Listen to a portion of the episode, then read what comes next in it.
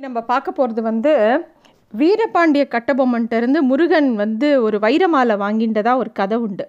அதை பற்றி தான் இன்றைக்கி சொல்ல போகிறேன் கதைங்கிறது என்ன அப்படின்னு பார்த்தோன்னா ஒரு சம்பவத்தை மறக்க முடியாமல் மக்கள் காலங்காலமாக ஒருத்தருக்கொத்தர் சொல்லி சொல்லி சந்தோஷப்பட்டுக்கிறதோ துக்கப்பட்டுக்கிறதோ கதையாக நிலச்சி நின்றுடுறது அதுதான் சரித்திரமாகவும் எழுதுகிறார் நிறைய பேர் சரித்திர ஆ ஆராய்ச்சியாளர்கள்லாம் நிறைய விஷயங்களை ஹிஸ்டாரிக்கலாக பதிவு பண்ணிகிட்டே வந்திருந்தா கூட அதில் சில விஷயங்கள் கற்பனையை கலக்காமல் இருக்கவே முடியாது. அது நம்ம எல்லாருக்கும் தெரிஞ்ச விஷயந்தான் அந்த மாதிரி தான் வீரபாண்டிய கட்டபொம்மன் கதைகளோ தேசிங்க ராஜா கதைகளோ அவள் பண்ணின விஷயங்களில் முக்காவாசி எல்லாம் உண்மையாக தான் இருக்கும். ஆனால் சில விஷயங்கள் கற்பனை கலந்து தான் இருக்கும். அதை நம்ம மறுக்க முடியாது. எப்பயுமே நம்ம ஒரு விஷயத்த ஒரு சம்பவத்தை நம்ம பக்கத்தில் இருக்கிறவங்கக்கிட்ட சொல்லும்போதே ஒரு மிகைப்படுத்தி சொல்லுதல் அப்படிங்கிறது வந்துட்டே இருக்கும். அப்படி தான் பல கதைகள் உருவாக்கப்பட்டிருக்கு. இன்னையிலேருந்து ஒரு இரநூறு வருஷங்களுக்கு முன்னாடி வீரபாண்டிய கட்டபொம்மன் இருந்தாராம். அவர் வந்து பெரிய முருக பக்தர் அந்த முருக பக்தராக இருக்கிறது எப்படின்னா அவருக்கு வந்து அந்த திருச்செந்தூர் முருகன் மேலே அப்படி ஒரு பற்று அவருக்கு. அவர் எப்பயுமே வந்து திருச்செந்தூர் முகு முருகன் சாப்பிட்டப்புறம் அதாவது அவருக்கு நெய் இப்போ சுவாமிக்கு நெய்வேத்தியம் ஆனப்புறம்தான் இவர் சாப்பிடுவாராம். அதுக்கு ஒரு வழி வச்சுருந்தாராம். பாஞ்சாலங்குறிச்சியிலேருந்து திருச்செந்தூர் வரைக்கும் வரிசையாக இந்த முரசுன்னு ஒன்று இருக்கும்.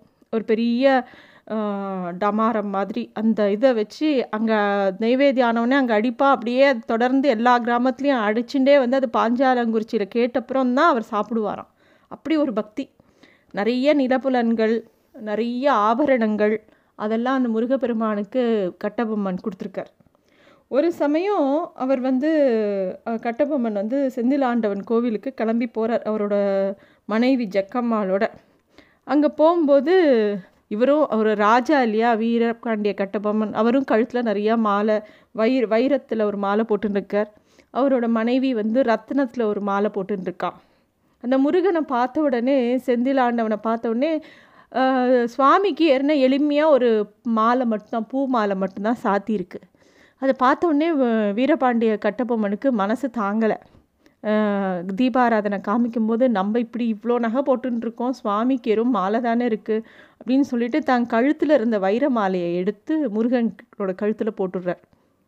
போட சொல்கிறார் அதை பார்த்த உடனே ஜக்கம்மாலும் என்ன பண்ணுறா அவள் கழுத்தில் இருந்த ரத்ன மாலை எடுத்து அங்கே இருக்கிற முருகன் வள்ளிக்கு போடு போடுங்கோ அப்படின்னு சொல்லி போட்டுடுறா.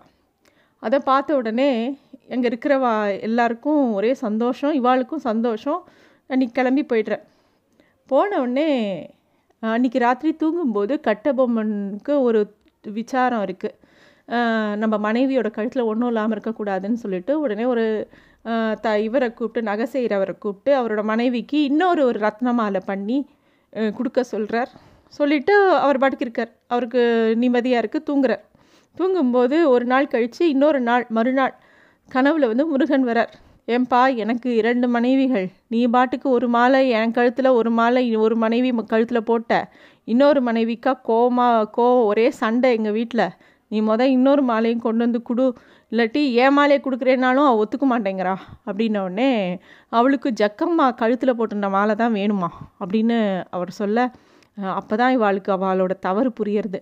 வள்ளி தேவாயினானே தேவ தெய்வானை வள்ளி தேவானைன்னு ரெண்டு மனைவிமார்கள் உள்ள முருகன் பெருமானுக்கு நம்ம எப்படி ஒரே ஒரு மாலை கொடுத்துருக்கோமே தப்பாச்சே அப்படின்னு சொல்லிட்டு தான் பண்ண தப்பை இது பண்ண மறுநாளே இன்னொரு ஹாரம் பண்ணலான்னு பார்க்குறேன். அப்போ ஜக்கம்மா தடுத்துடுறா வேண்டாம் நீங்கள் திருப்பிலாம் பண்ண வேணாம். எனக்காக இப்போ ஒன்று பண்ண கொடுத்துருக்கே இல்லையா? அதை தான் நம்ம போய் சாத்தணும்னு சொல்லி ரொம்ப மரியாதையோடு அதை எடுத்துகிட்டு போய் அங்கே சுவாமிக்கு திருப்பியும் அர்ப்பணம் பண்ணுறார் இந்த மாதிரி ஒரு கதை உண்டு. இதில் வீரபாண்டிய கண்டபொம்மனோட அப்பா ஜெகவீர பாண்டியன் அப்படின்னு சொல்லிட்டு ஒரு பெரிய பெரிய அரசருங்கிறத விட ஒரு ராஜ ரிஷின்னு சொல்லலாம்.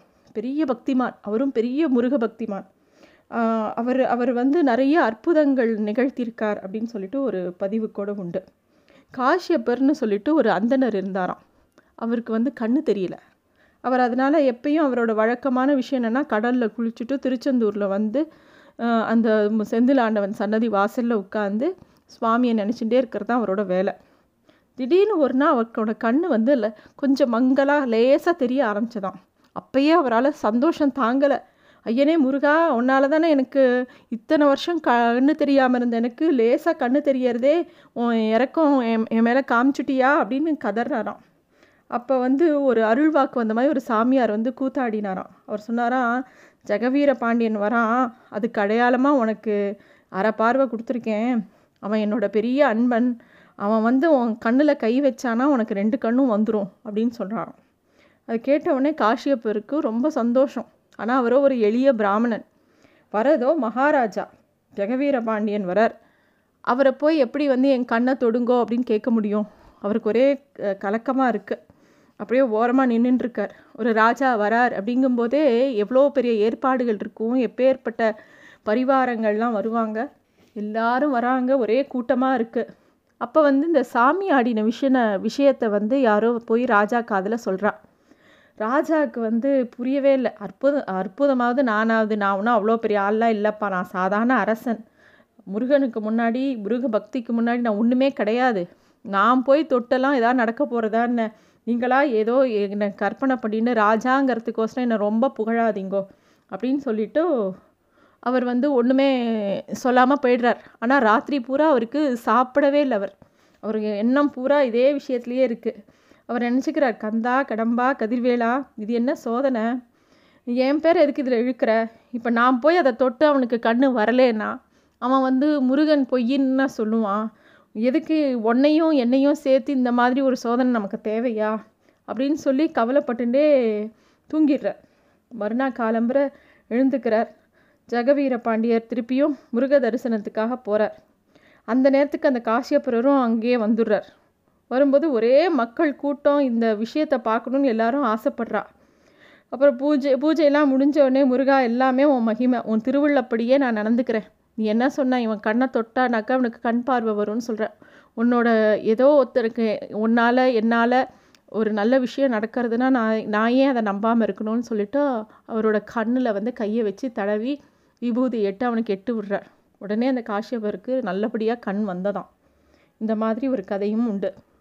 ஸோ இது வந்து கௌதம நீலாம்பரன் அப்படின்ற ஒரு எழுத்தாளர் வந்து சரித்திரம் போற்றும் சம்பவங்கள் அப்படிங்கிற ஒரு தொகுப்புலேருந்து எடுத்த கதை.